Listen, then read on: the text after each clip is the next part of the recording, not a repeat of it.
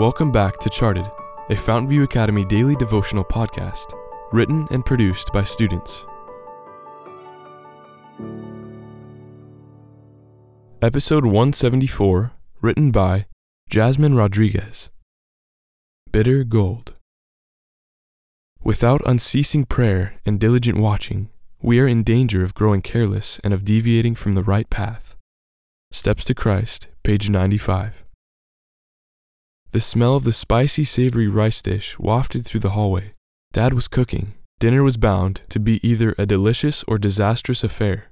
His favorite recipe was paella, a Spanish rice dish with many vegetables and different spices. As the aroma grew stronger, so did our hunger pangs.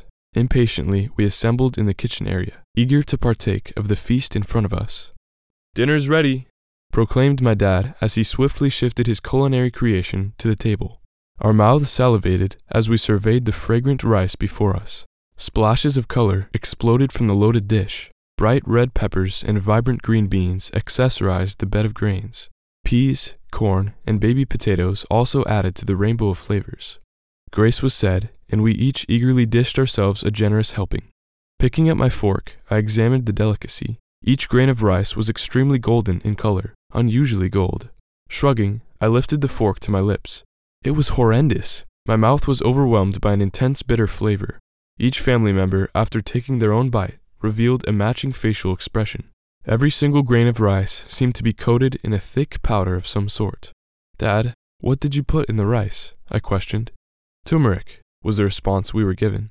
Of course! Turmeric is my dad's favorite spice. The yellow flavoring gave the rice its vibrant golden color, but after too much was added, the subtlety of its flavor was lost in a maze of bitterness. Even my dad agreed that it was too much. When seasoning the rice, he was careless with his use of turmeric, so much so that it ruined the entire dish. Like my dad, I am also guilty of not watching what I am doing and deviating from the recipe. In a single second of distraction, I may add way too much spice or do something equally crazy that completely overpowers the perfect potential of my dish. Without continual prayer, I am also in danger of deviating from the right path, of turning what is true and golden bitter